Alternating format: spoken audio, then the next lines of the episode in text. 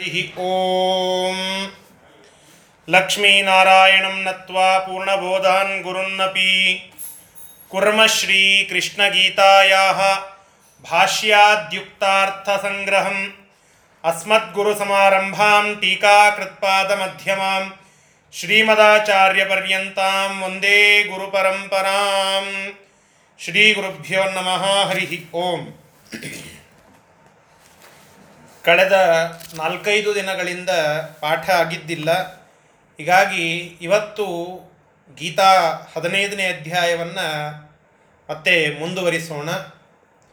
ಸ್ವಲ್ಪ ಹಿಂದಿನ ಪಾಠದ ಸಾರಾಂಶವನ್ನು ಹೇಳುತ್ತೇನೆ, ನಂತರ ಆ ಮುಂದಿನ ಶ್ಲೋಕಗಳ ವಿಚಾರವನ್ನು ತಿಳಿಲಿಕ್ಕೆ ಅನುಕೂಲವಾಗ್ತದೆ.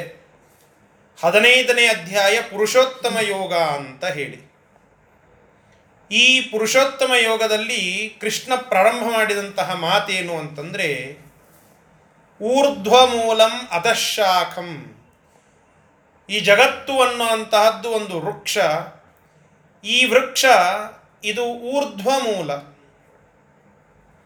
ಇದಕ್ಕೆ ಪ್ರಕೃತಿ ಮತ್ತು ಪರಮಾತ್ಮನೇ ಮೂಲರಾಗಿ ಇದ್ದಾರೆ. ಮತ್ತು ಆ ಜಗದ್ವೃಕ್ಷ ಅದು ಹೇಗಿದೆ ಅನ್ನೋದನ್ನೆಲ್ಲ ವಿಸ್ತಾರವಾಗಿ ವರ್ಣನ ಮಾಡಿ ಇದನ್ನು ಛೇದನ ಮಾಡೋದೇ ಮೋಕ್ಷ. ಎದರಿಂದ ಛೇದನ ಮಾಡಲಿಕ್ಕೆ ಸಾಧ್ಯ ಅಂತ ಕೇಳಿದರೆ, ಅಸಂಗ ಶಸ್ತ್ರೇನ ದೃಢೇನ ಚಿತ್ವಾ. ಅಸಂಗ ಅಂದರೆ ವೈರಾಗ್ಯ. ಆ ವೈರಾಗ್ಯದಿಂದ ಜ್ಞಾನ ಭಕ್ತಿ, ಆ ಎಲ್ಲ ಜ್ಞಾನಭಕ್ತಿ ವೈರಾಗ್ಯಾದಿಗಳಿಂದ, ಆ ಶಸ್ತ್ರದಿಂದ ಆ ಜಗದ್ವೃಕ್ಷವನ್ನು ನಾವು ಕತ್ತರಿಸಿ ಹಾಕಿ ಮೋಕ್ಷವನ್ನು, ಪರಮಾತ್ಮನ ಪಾದವನ್ನು ಪಡೆಯಬಹುದು. ತತಃ ಪದಂ ತತ್ ಪರಿಮಾರ್ಗಿತವ್ಯಂ ಯಸ್ಮಿನ್ ಗತ ನಾನು ವರ್ತಂತಿ ಭೂಯಃ ಅಂತ ಮುಂದೆ ಹೇಳುತ್ತಾರೆ.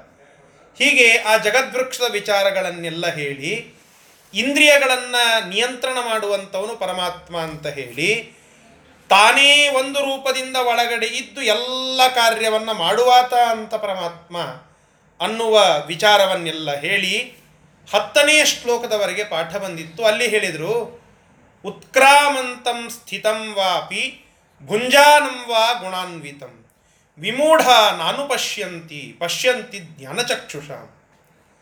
ಅಲ್ರಿ ನೀವೇನೋ ಹೇಳ್ತೀರಾ, ಈ ಎಲ್ಲ ಜೀವರಲ್ಲಿ ಪರಮಾತ್ಮನೇ ನಿಂತು ಆ ಎಲ್ಲ ಭೋಗವನ್ನು ಮಾಡುವಂಥವನು, ಮುಖ್ಯವಾಗಿ ಆ ವಿಷಯ ಭೋಗವನ್ನು ಮಾಡುವಂಥವನು ಪರಮಾತ್ಮನೇ ಅಂತ ಹೇಳಿ, ಇದು ಅನುಭವಕ್ಕೆ ಬಂದಿಲ್ಲವಲ್ಲ ಅಂತ ಕೇಳಿದರೆ ಕೃಷ್ಣ ಪರಮಾತ್ಮ ಅದಕ್ಕೆ ಹೇಳಿದ್ದ ವಿಮೂಢ ನಾನು ಪಶ್ಯಂತಿ. ಮೂಢರು ಅಂತ ಯಾರಿದ್ದಾರಲ್ಲ, ಯಾರು ಅಜ್ಞಾನಿಗಳಲ್ಲ, ಯಾರಿಗೆ ಇನ್ನೂ ಜ್ಞಾನದ ಪಕ್ವತೆ ಬಂದಿಲ್ಲ, ಅವರಿಗೆ ಪರಮಾತ್ಮ ಭೋಗ ಮಾಡುವ ವಿಚಾರ ತಿಳಿಯೋದಿಲ್ಲ, ಕಾಣೋದಿಲ್ಲ. ಇನ್ನು ವಿಮೂಢರು ನೋಡಬೇಕು ಅಂತ ವಿಚಾರ ಮಾಡಿದರೆ, ಪರಮಾತ್ಮನಲ್ಲಿ ಶರಣಾಗತರಾಗಿ ಶಾಸ್ತ್ರದ ಅಧ್ಯಯನವನ್ನು ಮಾಡಿ ಜ್ಞಾನ ಚಕ್ಷುಷನ್ನು ಪಡೆದುಕೊಂಡು ಆ ಜ್ಞಾನ ಚಕ್ಷುಷಃ ಪಶ್ಯಂತಿ, ಅಂತಹ ಜ್ಞಾನ ಎನ್ನುವ ಕಣ್ಣುಗಳನ್ನು ಉಳ್ಳವರಾಗಿ ಆ ಪರಮಾತ್ಮ ಭೋಗ ಮಾಡುವಂತಹದ್ದನ್ನು ಅವರು ಕಾಣಬಹುದು ಎಂಬುದಾಗಿ 10ನೇ ಶ್ಲೋಕದಲ್ಲಿ ಈ ಪ್ರಕಾರವಾದಂತಹ ಮಾತನ್ನು ಕೃಷ್ಣ ಪರಮಾತ್ಮ ಹೇಳಿದ. ಇಷ್ಟು ನಾವು ಈ ಎಲ್ಲ ವಿಚಾರಗಳನ್ನು ಹಿಂದಿನ ಪಾಠದಲ್ಲಿ ತಿಳಿದುಕೊಂಡಿದ್ದೇವೆ. ಇಷ್ಟೆಲ್ಲ ಹಿನ್ನೆಲೆಯನ್ನು ಇಟ್ಟುಕೊಂಡು ಇವತ್ತು ಆ 15ನೇ ಅಧ್ಯಾಯದ 11ನೇ ಶ್ಲೋಕದಿಂದ ಮತ್ತೆ ಪಾಠವನ್ನು ಮುಂದುವರಿಸೋಣ. ಶ್ರೀ ಗುರುಭ್ಯೋ ನಮಃ. ಹರಿ ಓಂ. 11ನೇ ಶ್ಲೋಕ. ಯತಂತೋ ಯೋಗಿನಶ್ಚೈನಂ ಪಶ್ಯಂತ್ಯಾತ್ಮನ್ಯವಸ್ಥಿತಂ ಯತಂತೋಪ್ಯಕೃತಾತ್ಮಾನೋ ನೈನಂ ಪಶ್ಯಂತ್ಯಚೇತಸಃ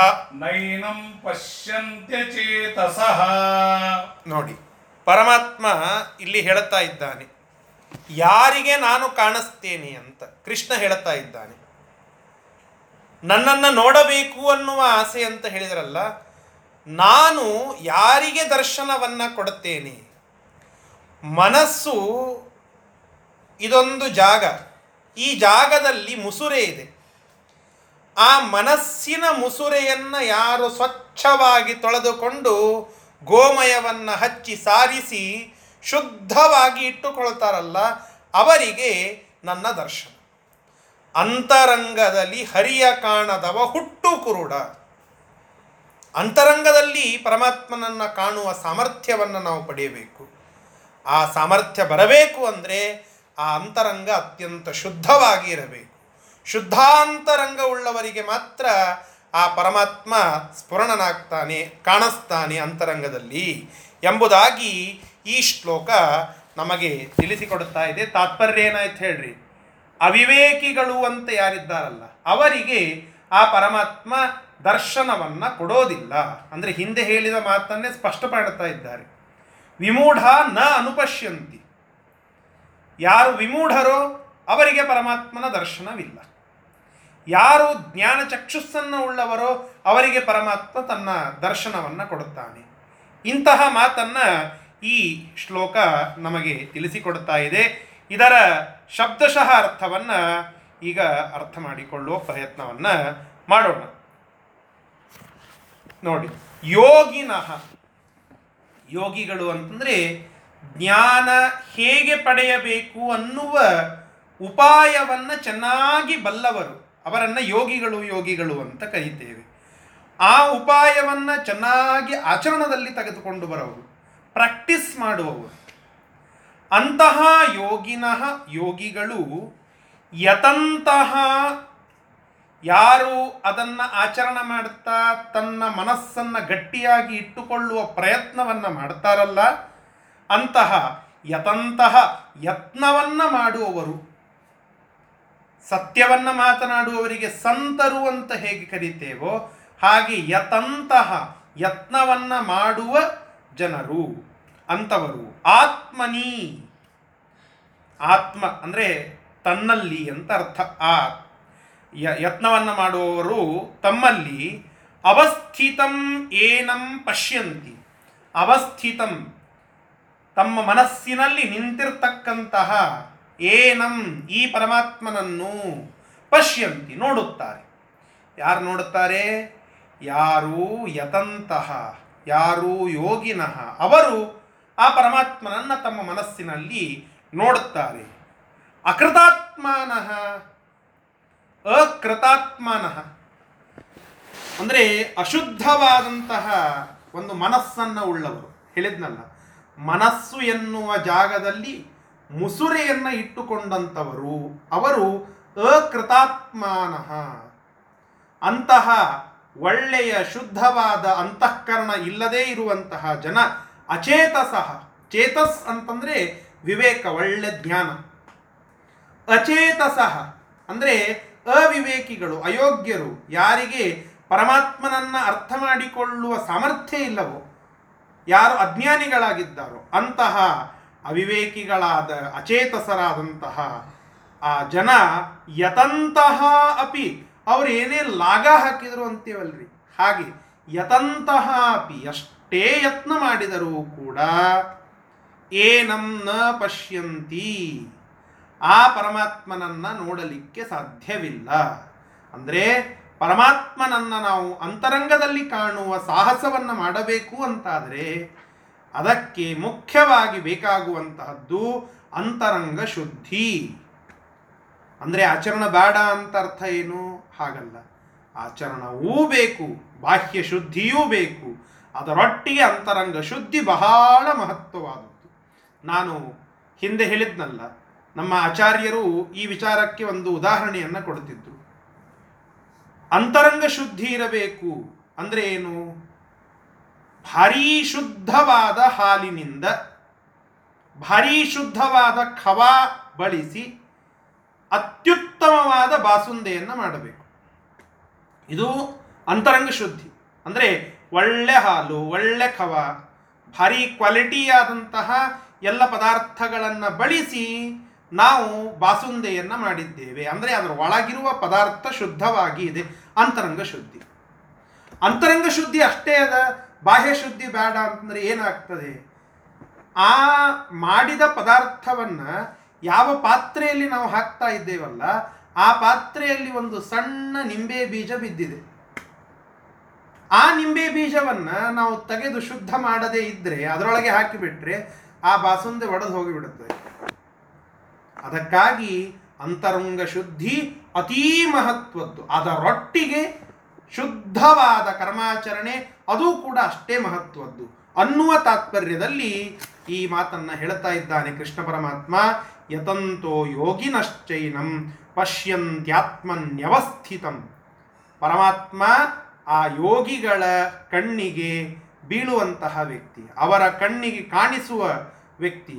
ಆದರೆ ಯಾರು ಅಚೇತಸರಾಗಿದ್ದಾರೋ, ಯಾರು ಅಕೃತಾತ್ಮನರಾಗಿದ್ದಾರೋ, ಯಾರಿಗೆ ಬಾಹ್ಯಶುದ್ಧಿ ಇಲ್ಲ, ಯಾರಿಗೆ ಅಂತಃಶುದ್ಧಿ ಇಲ್ಲ, ಬಾಹ್ಯಶುದ್ಧಿ ಇದ್ದರೂ ಅಂತಃಶುದ್ಧಿ ಇಲ್ಲ, ಅಂತಃಶುದ್ಧಿ ಇದ್ದರೂ ಬಾಹ್ಯಶುದ್ಧಿ ಇಲ್ಲ, ಅಂಥವರಿಗೆ ಪರಮಾತ್ಮನ ದರ್ಶನ ಸಾಧ್ಯವಿಲ್ಲ ಅನ್ನುವ ಒಂದು ಪ್ರಮೇಯವನ್ನು, ಈ ವಿಚಾರವನ್ನು ಇಲ್ಲಿ ಕೃಷ್ಣ ಪರಮಾತ್ಮ ತಿಳಿಸಿಕೊಟ್ಟ. ಸರಿ, ಇನ್ನು ನೀನು ಯಾರು, ಪರಮಾತ್ಮ ಯಾರು, ಎಲ್ಲೆಲ್ಲಿ ಇರ್ತಾನೆ ಅಂತ ಕೇಳಿದರೆ ಅದಕ್ಕೆ ಮುಂದೆ ಹೇಳುತ್ತಾ ಇದ್ದಾರೆ.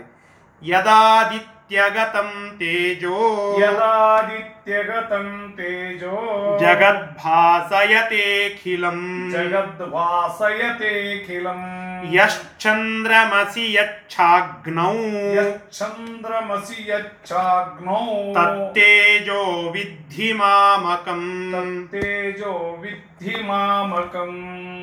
ನೋಡಿ, ಸೂರ್ಯ ತನ್ನಲ್ಲಿ ಇರುವಂತಹ ತೇಜಸ್ಸಿನಿಂದ ಮೆರೆಯುವಾತ, ಚಂದ್ರ ತನ್ನಲ್ಲಿ ಇರುವಂತಹ ಅದ್ಭುತವಾದ ಆ ತೇಜಸ್ಸಿನಿಂದ ಆತ ಮೆರೆಯುವಾತ.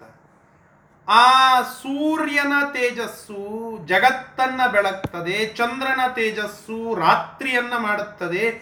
ಇವೆಲ್ಲ ಏನಿದೆಯಲ್ಲ, ಇದು ನನ್ನ ಅಧೀನ ಅಂತ ತಿಳಿದುಕೋ ಅರ್ಜುನ ಅಂತ ಇಲ್ಲಿ ಈ ಪ್ರಕಾರವಾಗಿ ಸೂರ್ಯ ಮತ್ತು ಈ ಚಂದ್ರನ ಅದ್ಭುತವಾದಂತಹ ಆ ಶ್ರೇಷ್ಠವಾದ ಪ್ರಕಾಶ, ಆ ಪ್ರಕಾಶ ಅದು ನನ್ನದು. ಮಾಮಕಂ ಇತಿ ವಿದ್ಧಿ, ನನ್ನದೇ ಅಂತ ಹೇಳಿ ನೀನು ಅರ್ಥ ಮಾಡಿಕೋ ಎಂಬುದಾಗಿ ಆದಿತ್ಯಗತವಾದಂತಹ ಚಂದ್ರಗತವಾಗಿರತಕ್ಕಂತಹ ಆ ತೇಜಸ್ಸು ಅದು ಮಾಮಕಂ, ನನ್ನ ಅಧೀನದಲ್ಲಿ ಇರುವಂತಹದ್ದು.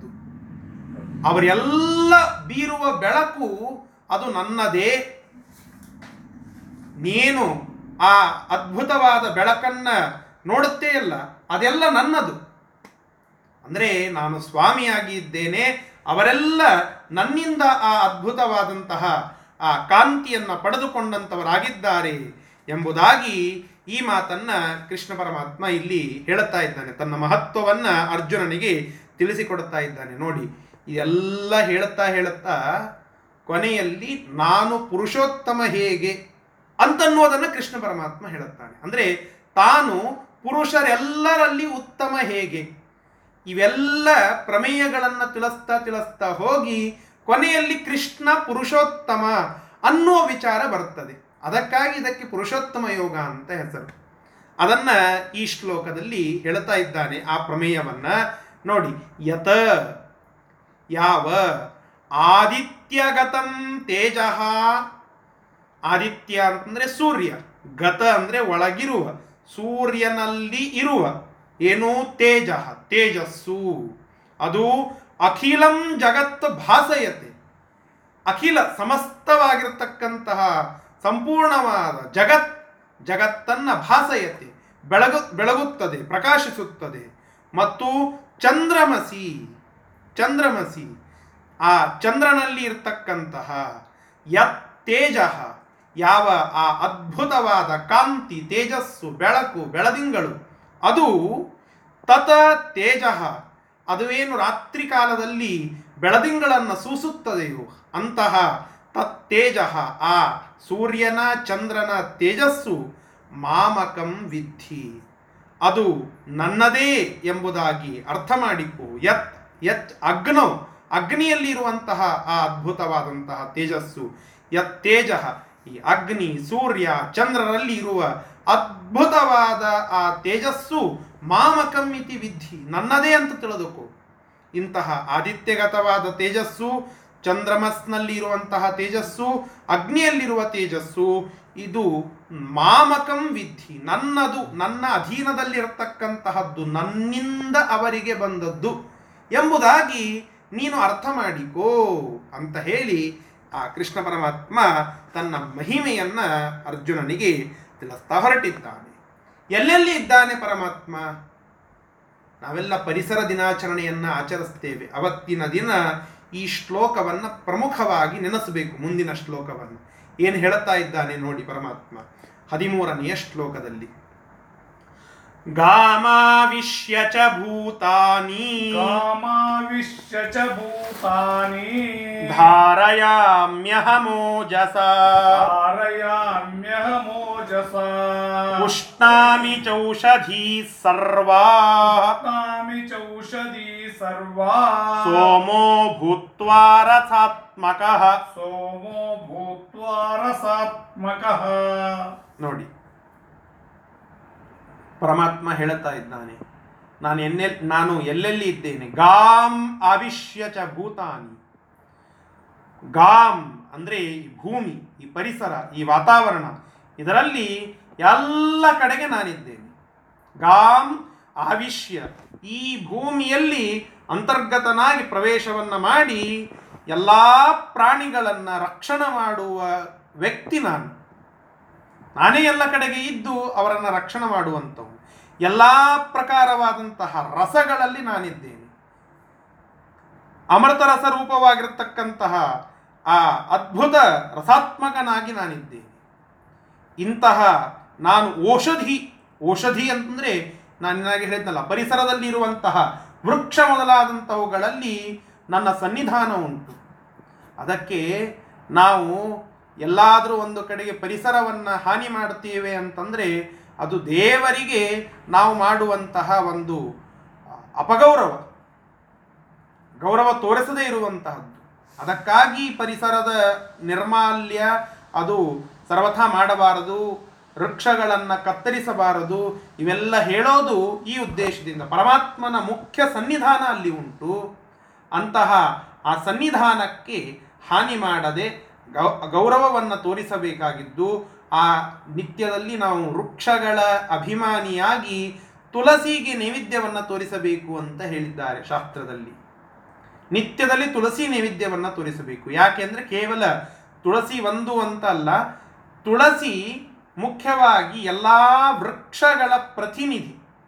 ಆ ಎಲ್ಲ ವೃಕ್ಷಗಳ ಪ್ರತಿನಿಧಿಯಾಗಿ ಆ ವೃಕ್ಷ ತುಳಸಿ ಗಿಡಕ್ಕೆ ನಾವು ನೈವೇದ್ಯವನ್ನು ತೋರಿಸಬೇಕು.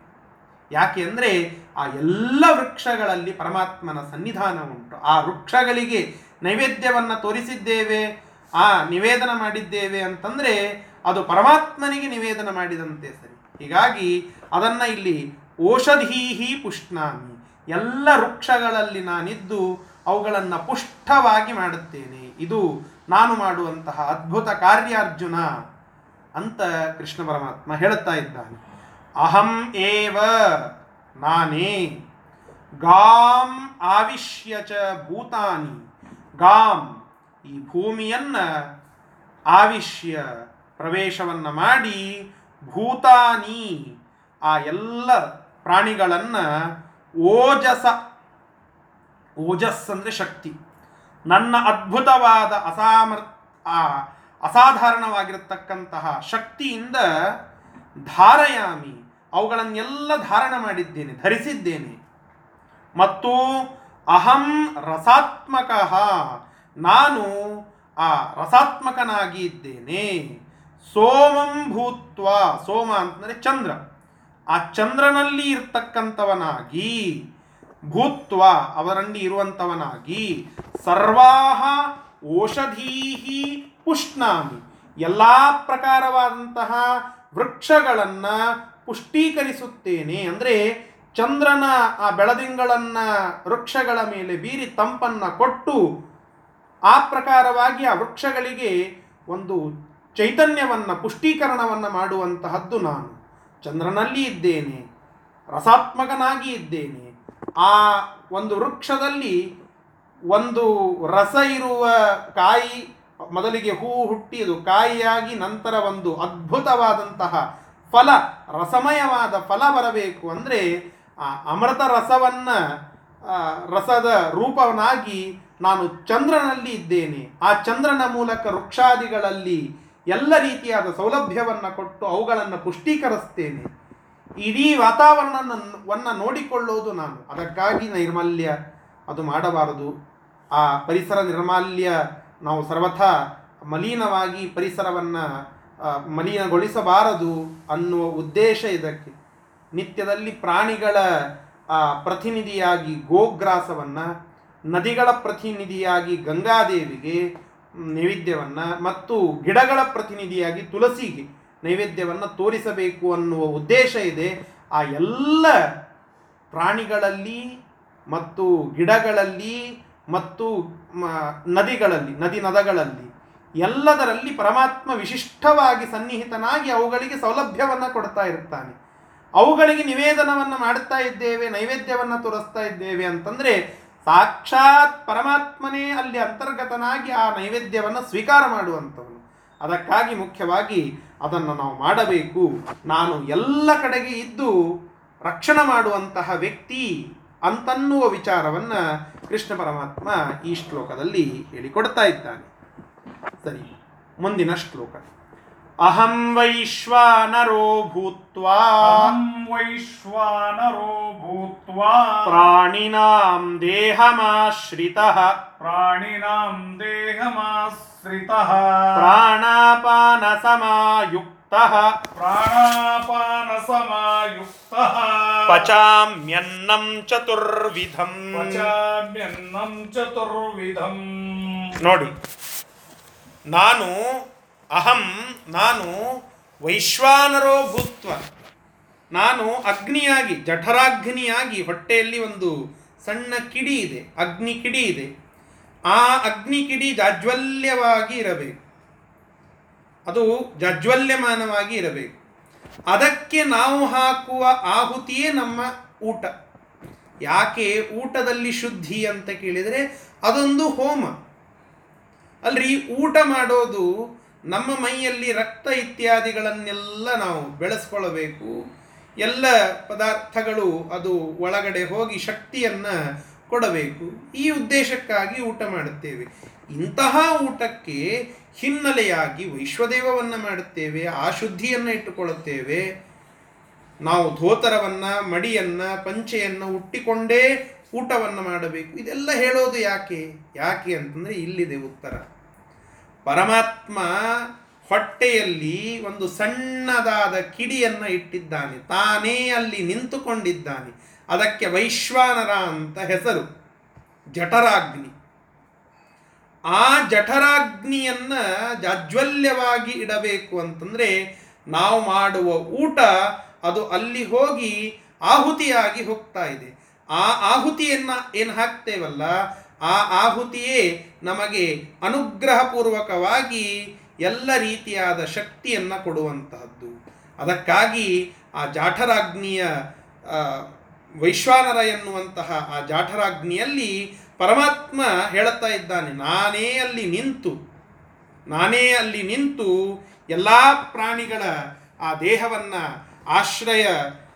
ಆಶ್ರಯಿಸಿದಂಥವನಾಗಿ ಅಲ್ಲಿ ಎಲ್ಲ ರೀತಿಯಾದಂತಹ ಆ ಆಹುತಿಯನ್ನು ಸ್ವೀಕಾರ ಮಾಡುವಂಥವನು, ಪ್ರಾಣಾಪಾನಗಳಿಂದ ಕೂಡಿಕೊಂಡಂಥವನಾಗಿ ನಾಲ್ಕು ವಿಧವಾದಂತಹ ಆ ಅಡುಗೆಯನ್ನು ನೀವೇನು ಉಣುತ್ತೇವೋ, ಅಂದರೆ ನಾವೆಲ್ಲರೇನು ಅದನ್ನು ಸ್ವೀಕಾರ ಮಾಡುತ್ತೇವೋ, ಅದು ಹೋಗಿ ಆ ಜಠರಾಗ್ನಿಯಲ್ಲಿ ಸೇರಿದಾಗ ಆ ಆಹುತಿಯನ್ನು ಸ್ವೀಕಾರ ಮಾಡಿ ನಮಗೆ ಶಕ್ತಿ ಸಾಮರ್ಥ್ಯವನ್ನು ಕೊಡುವಂಥವನು ಪರಮಾತ್ಮನ. ನಾಲ್ಕು ವಿಧ ಯಾವುದು ಅದನ್ನು ರಾಯರು ಬರೀತಾರೆ. ಚತುರ್ವಿಧಂ ಅಂತ ಹೇಳಿದ್ರಲ್ಲ, ಹಾಗಂದರೆ ಏನು? ಭಕ್ಷ್ಯ, ಭೋಜ್ಯ, ಲೇಹ್ಯ, ಪೇಯ ಅಂತ ಹೇಳಿ ನಾಲ್ಕು ವಿಧ, ಚತುರ್ವಿಧ. ಭಕ್ಷ್ಯ, ಭೋಜ್ಯ, ಲೇಹ್ಯ ಮತ್ತು ಪೇಯ. ಭಕ್ಷ್ಯ ಅಂತಂದರೆ ಈ ಕರಿದ ಪದಾರ್ಥ, ಭೋಜ್ಯ ಅಂತಂದರೆ ನಾವು ಅನ್ನ ಇತ್ಯಾದಿಗಳನ್ನೇನು ಊಟ ಮಾಡುತ್ತೇವೋ ಅದನ್ನು ಪಚನ ಮಾಡಿಕೊಳ್ಳುತ್ತೆ, ಅಂದರೆ ಅದನ್ನು ಕಡೆದು ನಾವು ಸ್ವೀಕಾರ ಮಾಡುತ್ತೇವೆ, ಅದು ಭೋಜ್ಯ. ಲೇಹ್ಯ, ನೆಕ್ಕುವಂತಹ ಪದಾರ್ಥಗಳು. ಪೇಯ, ಕುಡಿಯುವಂತಹ ಪದಾರ್ಥಗಳು. ಹೀಗೆ ಭಕ್ಷ್ಯ, ಭೋಜ್ಯ, ಲೇಹ್ಯ, ಪೇಯ ಈ 4 ವಿಧವಾಗಿ ಇರತಕ್ಕಂತಹ ಅನ್ನವನ್ನು ಸ್ವೀಕಾರ ಮಾಡುವಂಥವನನ್ನಾಗಿ ಮಾಡಿ, ಅದನ್ನು ಜಠರಾಗ್ನಿಯಲ್ಲಿ ಆಹುತಿಯಾಗಿ ಸ್ವೀಕಾರ ಮಾಡಿ, ಅದನ್ನು ಪಚನ ಮಾಡಿಸಿ ಶಕ್ತಿ ಸಾಮರ್ಥ್ಯವನ್ನು ಒಬ್ಬ ವ್ಯಕ್ತಿಗೆ ಕೊಡುವಂಥವನು ನಾನು. ಅಹಂ ಏವ, ಕೃಷ್ಣ ಪರಮಾತ್ಮನ ಮಾತು. ಅಹಂ ವೈಶ್ವಾನರೋ ಭೂತ್ವ. ಎಲ್ಲ ಮಂತ್ರವನ್ನು ನಾವು ಊಟಕ್ಕೆ ಕುಳಿತುಕೊಳ್ಳುವ ಮುಂಚೆ ಅನ್ನಬೇಕು. ಯಾಕೆ ಅಂದರೆ ಇದೇ ಉದ್ದೇಶಕ್ಕಾಗಿ. ಇನ್ನು ಮುಂದೆ ನಾನು ಹೋಮವನ್ನು ಪ್ರಾರಂಭ ಮಾಡ್ತಾ ಇದ್ದೇನೆ ಪರಮಾತ್ಮ, ನೀನು ಆ ವೈಶ್ವಾನರ ನಾಮಕನಾಗಿ ಒಳಗಡೆ ಕುಳಿತುಕೊಂಡು ಜಠರಾಗ್ನಿಯಲ್ಲಿ ನಾನು ಊಟ ಮಾಡುವ ಆಹುತಿಯನ್ನು ಸ್ವೀಕಾರ ಮಾಡು. ಹೋಮ ಮಾಡಬೇಕಾದರೆ ನಾವು ಈ ಟೇಬಲ್ ಮೇಲೆ ಕೂತ್ಕೊಂಡು ಹೋಮವನ್ನು ಮಾಡುವಂತಹದ್ದನ್ನು ನೋಡ್ತೇವಾ? ಸಾಧ್ಯ ಇಲ್ಲ. ಎಂದಾದರೂ ಹೋಮ ಮಾಡಲಿಕ್ಕೆ ಟೇಬಲ್ ಮೇಲೆ ಕೂತ್ಕೊಂಡು ಹೋಮವನ್ನು ಮಾಡಲಿಕ್ಕೆ ಆಗ್ತದ? ಡೈನಿಂಗ್ ಟೇಬಲ್ ಮೇಲೆ ನಾವು ಎಲೆಯನ್ನು ಹಾಕಿಕೊಂಡು ಊಟವನ್ನು ಮಾಡಿದರೆ ಅದು ಹೋಮವಾಗಲಿಕ್ಕೆ ಸಾಧ್ಯ ಇಲ್ಲ. ಎಲ್ಲರಿಗೆ ಅಂತ ಹೇಳ್ತಾ ಇಲ್ಲ, ಏನೋ ಅನಾನುಕೂಲವಿದ್ದಾಗ, ತೊಂದರೆ ಇದ್ದಾಗ ಇದೊಂದು ಪ್ರಾಯಶ್ಚಿತ್ತ ಅಥವಾ ಒಂದು ರೀತಿಯಾದಂತಹ ಕೆಲವು ಉಪಾಯಗಳನ್ನು ಮಾಡಿಕೊಂಡು ಪ್ರಾರ್ಥನೆ ಮಾಡಿಕೊಂಡು ಅನಾನುಕೂಲ ಇದ್ದಾಗ ಅದನ್ನು ಮಾಡಿದರೆ ಅಡ್ಡಿ ಇಲ್ಲ. ಕೈಕಾಲು ಗಟ್ಟಿ ಇವೆ, ಎಲ್ಲ ರೀತಿಯಾದ ಸೌಲಭ್ಯವಿದೆ. ಇಷ್ಟಿದ್ದೂ ಕೂಡ ದೊಡ್ಡದಾದ ಒಂದು ಟೇಬಲ್ ಮೇಲೆ ನಾವು ಎಲೆಯನ್ನು ಹಾಕಿ ಆ ಎಲೆಯಲ್ಲಿ ಇರುವ ಅನ್ನವನ್ನು ಆಹುತಿಯಾಗಿ ಪರಮಾತ್ಮನಿಗೆ ಕೊಡುತ್ತೇವೆ. ಹೋಮ, ಆ ಕಟ್ಟಿಗೆಯ ಮೇಲೆ ಹೋಮವನ್ನು ಮಾಡಿದರೆ ಸುಟ್ಟು ಹೋಗೋದಿಲ್ವ? ಹಾಗೆ ನಾವು ಮಾಡಿದ ಪುಣ್ಯವೆಲ್ಲ ಇದರಲ್ಲಿ ಸುಟ್ಟು ಹೋಗಿಬಿಡುತ್ತದೆ. ಹೋಮದಲ್ಲಿ ಕಟ್ಟಿಗೆ ಹಾಕಬೇಕೆ ಹೊರತು ಕಟ್ಟಿಗೆಯನ್ನೇ ಹೋಮದ ಕುಂಡವನ್ನಾಗಿ ಮಾಡಿ ಹೋಮವನ್ನು ಮಾಡುವ ಪದ್ಧತಿಯನ್ನು ನಾವು ಕೇಳಿದ್ದೇವ? ಸರ್ವಥಾ ಇದು ಸಲ್ಲ. ಇದೊಂದೇ ಉದ್ದೇಶ. ಆ ರೀತಿಯಾಗಿ ನಾವು ಊಟವನ್ನು ಮಾಡಬಾರದು. ಊಟವನ್ನು ಮಾಡುವಾಗ ನಾವೆಲ್ಲ ಮಡಿ ವಸ್ತ್ರಗಳನ್ನು ಧಾರಣ ಮಾಡಬೇಕು ಅಂತ ಹೇಳುತ್ತಾರೆ. ಯಾಕೆ? ಎಂದಾದರೂ ಹೋಮವನ್ನು ಪ್ಯಾಂಟ್ ಶರ್ಟ್ ಹಾಕಿಕೊಂಡು ಮಾಡಿದ್ದನ್ನು ಕೇಳಿದ್ದೇವಾ? ಇಲ್ಲ. ಅದೊಂದು ವೈಶ್ವಾನರ ಯಜ್ಞ. ಆ ವೈಶ್ವಾನರ ಯಜ್ಞವನ್ನು ಪ್ಯಾಂಟ್ ಶರ್ಟ್ ಹಾಕಿಕೊಂಡು ಹೋಮವನ್ನು ಮಾಡಲಿಕ್ಕೆ ಹೇಗೆ ಸಾಧ್ಯವಿಲ್ಲವೋ ಆ ವೈಶ್ವಾನರ ಎನ್ನುವ ಹೋಮವನ್ನು ಕೂಡ ಪ್ಯಾಂಟ್ ಶರ್ಟ್ ಹಾಕಿಕೊಂಡು ನಾವು ಆ ಹೋಮವನ್ನು ಮಾಡಲಿಕ್ಕೆ ಬರೋದಿಲ್ಲ. ಅದಕ್ಕಾಗಿ ಆ ಪ್ರಕಾರವಾಗಿ ನಾವು ಹೋಮವನ್ನು ಮಾಡಬಾರದು. ಆ ಉದ್ದೇಶದಿಂದ ಭೋಜನದ ವಿಧಿಯನ್ನು ಹೇಳುತ್ತಾರೆ, ಶುದ್ಧಿಯನ್ನು ಹೇಳುತ್ತಾರೆ. ಯಾಕೆ ಈ ಎಲ್ಲ ಶುದ್ಧಿ, ಈ ಎಲ್ಲ ವಿಧಿ ಅಂತ ಕೇಳಿದರೆ ಅದೊಂದು ದೊಡ್ಡದಾದ ಹೋಮ. ನಾವು ಹೇಗೆ ನಮ್ಮ ಮನೆಯಲ್ಲಿ ಒಂದು ಪೌಮಾನ ಹೋಮವನ್ನು ಮಾಡಿಸಿದರೆ ಶುದ್ಧ ರೀತಿಯಿಂದ ಧಾರ್ಮಿಕ ವಿಧಿವಿಧಾನಗಳಿಂದ ದೊಡ್ಡದಾದಂತಹ ಆ ಕಾರ್ಯವನ್ನು ಅಷ್ಟೇ ನಿಷ್ಠೆಯಿಂದ ಆ ಧಾರ್ಮಿಕ ಬಟ್ಟೆಗಳನ್ನೆಲ್ಲ ಧಾರಣ ಮಾಡಿ ನೆಲದ ಮೇಲೆ ಕುಳಿತುಕೊಂಡು ಆಹುತಿಯನ್ನು ಹಾಕಿ ಪ್ರಾರ್ಥನೆ ಮಾಡಿಕೊಳ್ಳುತ್ತೇವೋ ಹಾಗೆ ವೈಶ್ವಾನರ ಎನ್ನುವ ಆ ಪರಮಾತ್ಮ ಜಠರಾಗ್ನಿಯಲ್ಲಿ ನಿಂತು ನಾವು ನಮ್ಮ ಬಾಯಿಯ ಮೂಲಕವಾಗಿ ಹಾಕುವ ಆಹುತಿಯನ್ನು ಆ ಜಠರದಲ್ಲಿ ಪರಮಾತ್ಮ ನಿಂತು ಅದನ್ನು ಸ್ವೀಕಾರ ಮಾಡುತ್ತಾನೆ.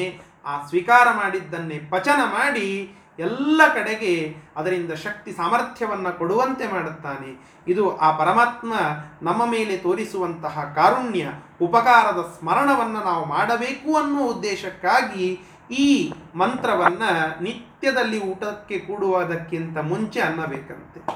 ಊಟಕ್ಕೆ ಹೀಗೆಲ್ಲ ಕುಳಿತುಕೊಂಡು ಇಷ್ಟು ಶುದ್ಧವಾದ ಅಡುಗೆಯನ್ನು ನಾವು ಹೋಮವನ್ನು ಮಾಡುವಾಗ ಅದಕ್ಕೆ ಏನು ಆಹುತಿಯನ್ನು ಹಾಕ್ತೇವಲ್ಲ, ಅದು ಎಂಜಲವನ್ನು ಮಾಡಿದ್ದು, ಯಾವುದೋ ಒಂದು ಯಕ್ಕಶ್ಚಿತ್ ಯಾರೋ ಒಬ್ಬರು ಮಾಡಿದ್ದನ್ನು ನಾವು ಹೋಮಕ್ಕೆ ಬಳಸ್ತೇವ? ಇಲ್ಲ. ಶುದ್ಧವಾಗಿ ಅನ್ನವನ್ನು ಮಾಡಿರುತ್ತೇವೆ, ಶುದ್ಧವಾಗಿ ಎಲ್ಲ ಪದಾರ್ಥಗಳನ್ನು ಎಂಜಲು ಮುಸರೆ ಮಾಡದಂತೆ ಭಾರೀ ಶುದ್ಧ ರೀತಿಯಿಂದ ಅದನ್ನು ತಂದಿಟ್ಟು ಅದಕ್ಕೆಲ್ಲ ಪೂರ್ವ ಸಂಸ್ಕಾರಗಳನ್ನು ಮಾಡಿ ಆನಂತರ ಅದನ್ನು ಯಜ್ಞಕ್ಕೆ ಬಳಸ್ತೇವೆ. ಹಾಗೆ ಇದು ಒಂದು ಯಜ್ಞ.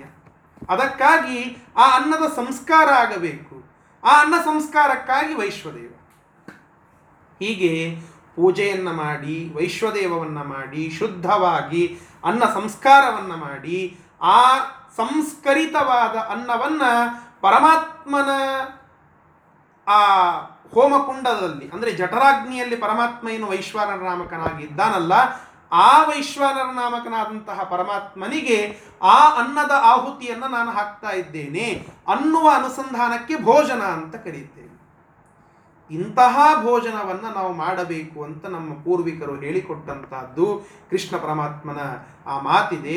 ಇಂತಹದ್ದನ್ನು ನಾವು ಮಾಡದೆ ಯಾವುದೋ ಒಂದು ಟೇಬಲ್ ಮೇಲೆ ಗಟ್ಟಿಮುಟ್ಟಾಗಿ ಇದ್ದರೂ ಕೂಡ ಒಂದು ಟೇಬಲ್ ಮೇಲೆ ಕುಳಿತುಕೊಂಡು ನಾವು ಅನ್ನವನ್ನು ಯಾವುದೋ ರೀತಿಯಿಂದ ಆ ಅನ್ನವನ್ನು ಮಾಡಿಸಿ ಯಾರಿಂದಲೋ ಮಾಡಿ ಅದನ್ನು ಸಂಸ್ಕಾರ ಮಾಡದೆ ಪರಮಾತ್ಮನಿಗೆ ನಿವೇದನವನ್ನು ಮಾಡದೆ ಅದನ್ನು ಹಾಗೆಯೇ ನಾವು ಪಶುಗಳಂತೆ ಸ್ವೀಕಾರ ಮಾಡಿಬಿಟ್ಟರೆ ಅದು ಭೋಜನ, ಅದು ಸುಮ್ಮನೆ ಏನೋ ಒಂದು ರೀತಿಯಾಗಿ ಶಕ್ತಿ ಬರ್ತದೋ ಅಥವಾ ವೈಜ್ಞಾನಿಕವಾಗಿ ಅನ್ನ ಹೋಗ್ತದೆ ಅಂತ ಆಗ್ತದೆ ಹೊರತು ಅದೊಂದು ಭೋಜನ ಯಜ್ಞ, ವೈಶ್ವಾನರ ಯಜ್ಞ ಅಂತ ಆಗೋದಿಲ್ಲ.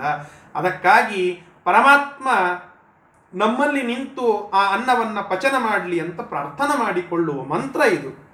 ಅಹಂ ವೈಶ್ವಾನರೋ ಭೂತ್ವ ಪ್ರಾಣಿನಾಂ ದೇಹಮಾಶ್ರಿತಃ ಪ್ರಾಣಾಪಾನ ಸಮಾಯುಕ್ತಃ ಪಚಾಮ್ಯನ್ನಂ ಚತುರ್ವಿಧಂ ಅಂತ ಹೇಳಿ ಈ ಮಂತ್ರವನ್ನು ನಾವು ನಿತ್ಯದಲ್ಲಿ ಅನ್ನಬೇಕು. ಊಟಕ್ಕೆ ಕೂಡುವುದಕ್ಕಿಂತ ಮುಂಚೆ ಈ ಮಾತನ್ನು ಆಡುವುದು ಈ ಉದ್ದೇಶದಿಂದ. ಅಹಂ ನಾನು ವೈಶ್ವಾನರೋ ಭೂತ್ವ ವೈಶ್ವಾನರ ನಾಮಕನಾಗಿ ಆ ಜಠರ ಅಗ್ನಿಯಲ್ಲಿ ಇದ್ದು, ಜಠರ ಅಂದರೆ ಹೊಟ್ಟೆ, ಹೊಟ್ಟೆಯಲ್ಲಿರುವಂತಹ ಒಂದು ಸಣ್ಣದಾದ ಅಗ್ನಿ, ಆ ಅಗ್ನಿಯಲ್ಲಿ ವೈಶ್ವಾನರ ನಾಮಕನಾಗಿ ಪರಮಾತ್ಮ ಇದ್ದು ಪ್ರಾಣಿನಾಂ ದೇಹಂ ಆಶ್ರಿತಃ ಸಮಸ್ತ ಎಲ್ಲ ಭೂತಗಳ ಪ್ರಾಣಿಗಳ ದೇಹವನ್ನು ಆಶ್ರಯಿಸಿದಂಥವನಾಗಿ ಪ್ರಾಣಾಪಾನ ಸಮಾಯುಕ್ತಃ ಪ್ರಾಣವಾಯು ಅಪಾನವಾಯು ಇವುಗಳಿಂದ ಕೂಡಿದಂಥವನಾಗಿ ಅವುಗಳ ಮೂಲಕವಾಗಿಯೇ ಮುಂದೆ ನಡೆಯುವಂತಹದ್ದು, ಅದಕ್ಕಾಗಿಯೇ ಪ್ರಾಣಾಹುತಿಗಳನ್ನು ನಾವು ತೆಗೆದುಕೊಳ್ಳುವಂತಹದ್ದು, ಆ ಪ್ರಾಣವಾಯು ಅಪಾನವಾಯು ಇವುಗಳಿಂದ ಕೂಡಿದಂಥವನಾಗಿ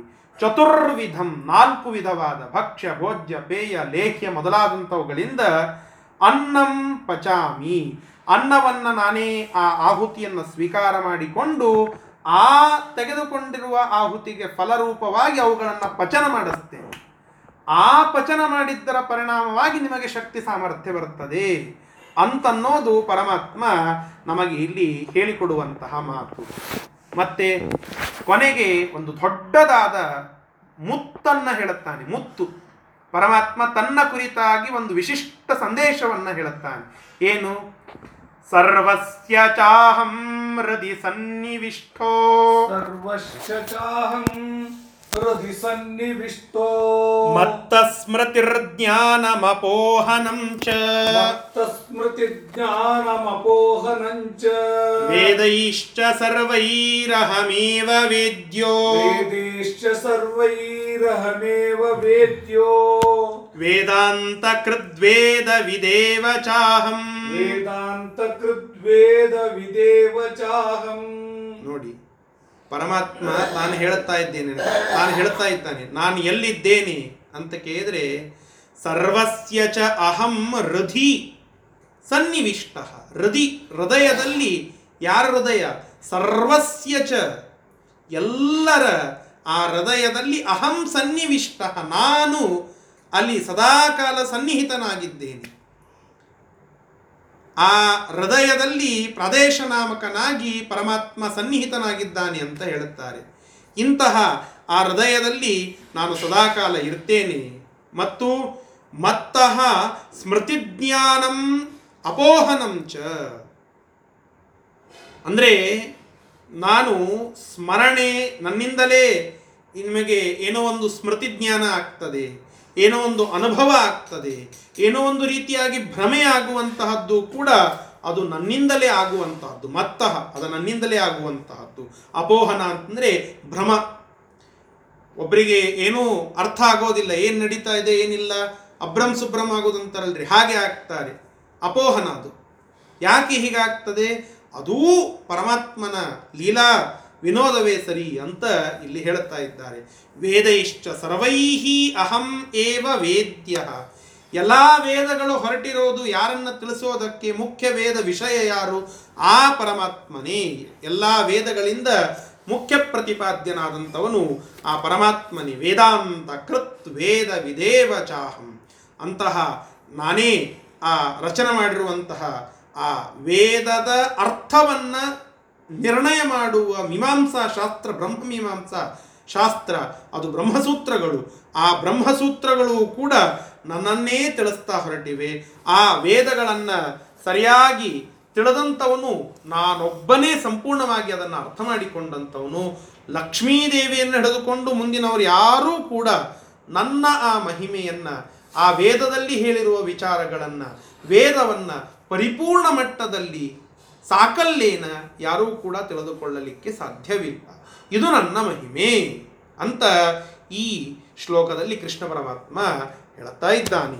ಅಹಂ, ನಾನು, ಸರ್ವಸ್ಯ, ಎಲ್ಲರ, ಹೃದಯ ಸನ್ನಿವಿಷ್ಟ, ಹೃದಯದಲ್ಲಿ ವಿಶೇಷವಾಗಿ ಸನ್ನಿಹಿತನಾಗಿ ಇದ್ದೇನೆ.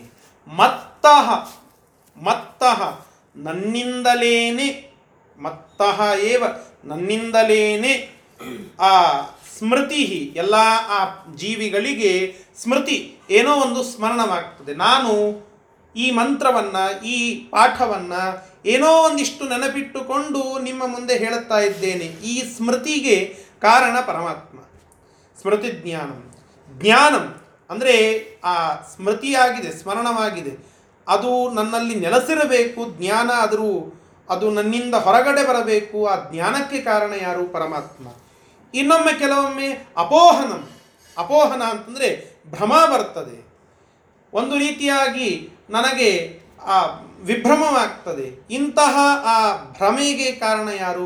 ಅದೂ ಪರಮಾತ್ಮನೇ. ಇವೆಲ್ಲ ಆಗುವಂತಹದ್ದು ನನ್ನಿಂದಲೇ. ಚ ಮತ್ತು ಅಹಂ ಏವ ಸರ್ವೈಹಿ ವೇದೈಹಿ ವೇದ್ಯಃ, ನಾನೇ ಆ ಎಲ್ಲ ವೇದಗಳಿಂದ ವೇದ್ಯನಾದಂಥವನು, ಪ್ರತಿಪಾದ್ಯನಾದಂಥವನು. ಋಗ್ವೇದ, ಯಜುರ್ವೇದ, ಸಾಮವೇದ, ಅಥರ್ವಣವೇದ, ಈ 4 ವೇದಗಳು ಹೊರಟಿರೋದು ಮುಖ್ಯವಾಗಿ ನನ್ನನ್ನು ಪ್ರತಿಪಾದನೆ ಮಾಡಲಿಕ್ಕೆ, ನನ್ನ ವಿಚಾರಕವಾಗಿಯೇ ತಿಳಿಸ್ಲಿಕ್ಕೆ. ಇಂತಹ ನಾನು ವೇದಾಂತ ಕೃತ. ವೇದಾಂತ ಅಂತಂದರೆ ಬ್ರಹ್ಮಸೂತ್ರಗಳು, ವೇದವನ್ನು ಅಂತ ನಿರ್ಣಯ ಮಾಡುವಂತಹ ಶಾಸ್ತ್ರ. ಆದ್ದರಿಂದ ಬ್ರಹ್ಮಸೂತ್ರಗಳಿಗೆ ವೇದಾಂತ ಅಂತ ಕರೀತಾರೆ. ವೇದ ಅದು ಆರ್ಗ್ಯುಮೆಂಟ್ ಇದ್ದಂತೆ.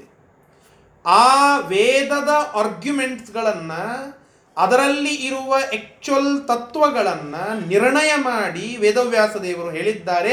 ಅವುಗಳನ್ನೇ ಬ್ರಹ್ಮಸೂತ್ರಗಳು ಅಂತ ಹೇಳುತ್ತಾರೆ. ಆ ಬ್ರಹ್ಮಸೂತ್ರಗಳನ್ನು ತಿಳಿಸ್ಲಿಕ್ಕೆ ಹೊರಟಿರೋದೇ ನ್ಯಾಯಸುಧಾ ಅನುವ್ಯಾಖ್ಯಾನಾದಿ ಗ್ರಂಥಗಳು. ಆ ಅನುವ್ಯಾಖ್ಯಾನಾದಿಗಳನ್ನು ತಿಳಿಸ್ಲಿಕ್ಕೆ ಹೊರಟಿರೋದೇ ಜಯತೀರ್ಥರು ಬರೆದಿರುವ ನ್ಯಾಯಸುಧಾದಿ ಗ್ರಂಥಗಳು. ಆ ನ್ಯಾಯಸುಧಾದಿ ಗ್ರಂಥಗಳನ್ನು ತಿಳಿಸ್ಲಿಕ್ಕೆ ಹೊರಟಿರೋದೇ ರಾಯರು ಬರೆದಿರುವ ಪರಿಮಳ ಆದಿ ಮೊದಲಾದ ಗ್ರಂಥಗಳು. ಇಷ್ಟೆಲ್ಲ ಒಂದು ಪರಂಪರೆ ಇದೆ. ಇದಕ್ಕೆಲ್ಲ ಮೂಲ ವೇದವನ್ನು ನಿರ್ಣಯ ಮಾಡಿ ಬರೆದಿರುವಂತಹ ವೇದಾಂತ. ಆ ವೇದಾಂತ ಕೃತ ವೇದಾಂತವನ್ನು ರಚನೆ ಮಾಡಿದ ವೇದವ್ಯಾಸ ದೇವರು ಅಂದರೆ ಪರಮಾತ್ಮ, ಕೃಷ್ಣ ಪರಮಾತ್ಮ. ಅವನು ಹೇಳುತ್ತಾ ಇದ್ದಾನೆ, ನಾನೇ ವೇದ್ಯ, ನಾನೇ ವೇದಾಂತ ಕೃತ, ಅಹಂ ವೇದವಿತ. ವೇದವನ್ನು ಚೆನ್ನಾಗಿ ಬಲ್ಲವನು ಅದು ನಾನೊಬ್ಬನೇ. ನಾನೇ ವೇದಾಂತವನ್ನು ಬಲ್ಲವನು, ನಾನೇ ವೇದಾಂತವನ್ನು ರಚನೆ ಮಾಡಿದಂಥವನು, ನಾನೇ ವೇದವನ್ನು ಚೆನ್ನಾಗಿ ಬಲ್ಲವನು. ಮತ್ತೊಬ್ಬರು ಯಾರು ನನಗಿಂತ ಮಿಗಿಲಾಗಿ ಸಾಕಲ್ಲೇನ ಅರ್ಥ ಮಾಡಿಕೊಳ್ಳಲಿಕ್ಕೆ ಸಾಧ್ಯವಿಲ್ಲ. ಇವನ್ ಲಕ್ಷ್ಮೀದೇವಿಯು ಕೂಡ ಅದನ್ನು ಪೂರ್ಣ ಮಟ್ಟದಲ್ಲಿ ಅರ್ಥ ಮಾಡಿಕೊಳ್ಳಲಿಕ್ಕೆ ಆಗಿಲ್ಲ. ನಾನೊಬ್ಬನೇ ಅದನ್ನು ಅರ್ಥ ಮಾಡಿಕೊಂಡಂಥವನು, ಅದರ ನಿರ್ಣಯವನ್ನು ಮಾಡಿದಂಥವನು. ಇಂತಹ ಮಹಿಮೆಯುಳ್ಳವನು ನಾನು. ಆದ್ದರಿಂದ ಪುರುಷೋತ್ತಮ. ಇವೆಲ್ಲ ಪುರುಷೋತ್ತಮತ್ವಕ್ಕೆ ಆ ಪ್ರಮೇಯಗಳು, ಅದಕ್ಕೆ ಪೂರಕವಾದ ಪ್ರಮೇಯಗಳು. ಅದನ್ನು ಕೊನೆಯಲ್ಲಿ ನಾಳೆ ದಿನ ಆ ಪುರುಷೋತ್ತಮತ್ವವನ್ನು ಪ್ರತಿಪಾದನೆ ಮಾಡಿ ಪರಮಾತ್ಮ ಹೇಳುತ್ತಾನೆ, ನಾನೇ ಎಲ್ಲ ಪುರುಷರಲ್ಲಿ ಉತ್ತಮನಾಗಿರ್ತಕ್ಕಂಥವನು, ಆದ್ದರಿಂದ ನನಗೆ ಪುರುಷೋತ್ತಮ ಅಂತನ್ನುವ ಹೆಸರು ಎಂಬುದಾಗಿ ಪರಮಾತ್ಮ ಕೊನೆಯಲ್ಲಿ ಹೇಳಿ ಈ ಪುರುಷೋತ್ತಮ ಯೋಗವನ್ನು ಮುಗಿಸ್ತಾ ಇದ್ದಾನೆ. ನಾಳೆ ದಿನ ಆ ಕೊನೆಯ 5 ಶ್ಲೋಕಗಳನ್ನು ತಿಳಿದುಕೊಂಡು ಈ 15ನೇ ಅಧ್ಯಾಯವನ್ನು ಮಂಗಳ ಮಾಡೋಣ. ಶ್ರೀಕೃಷ್ಣಾರ್ಪಣಮಸ್ತು. ಹರಯೇ ನಮಃ.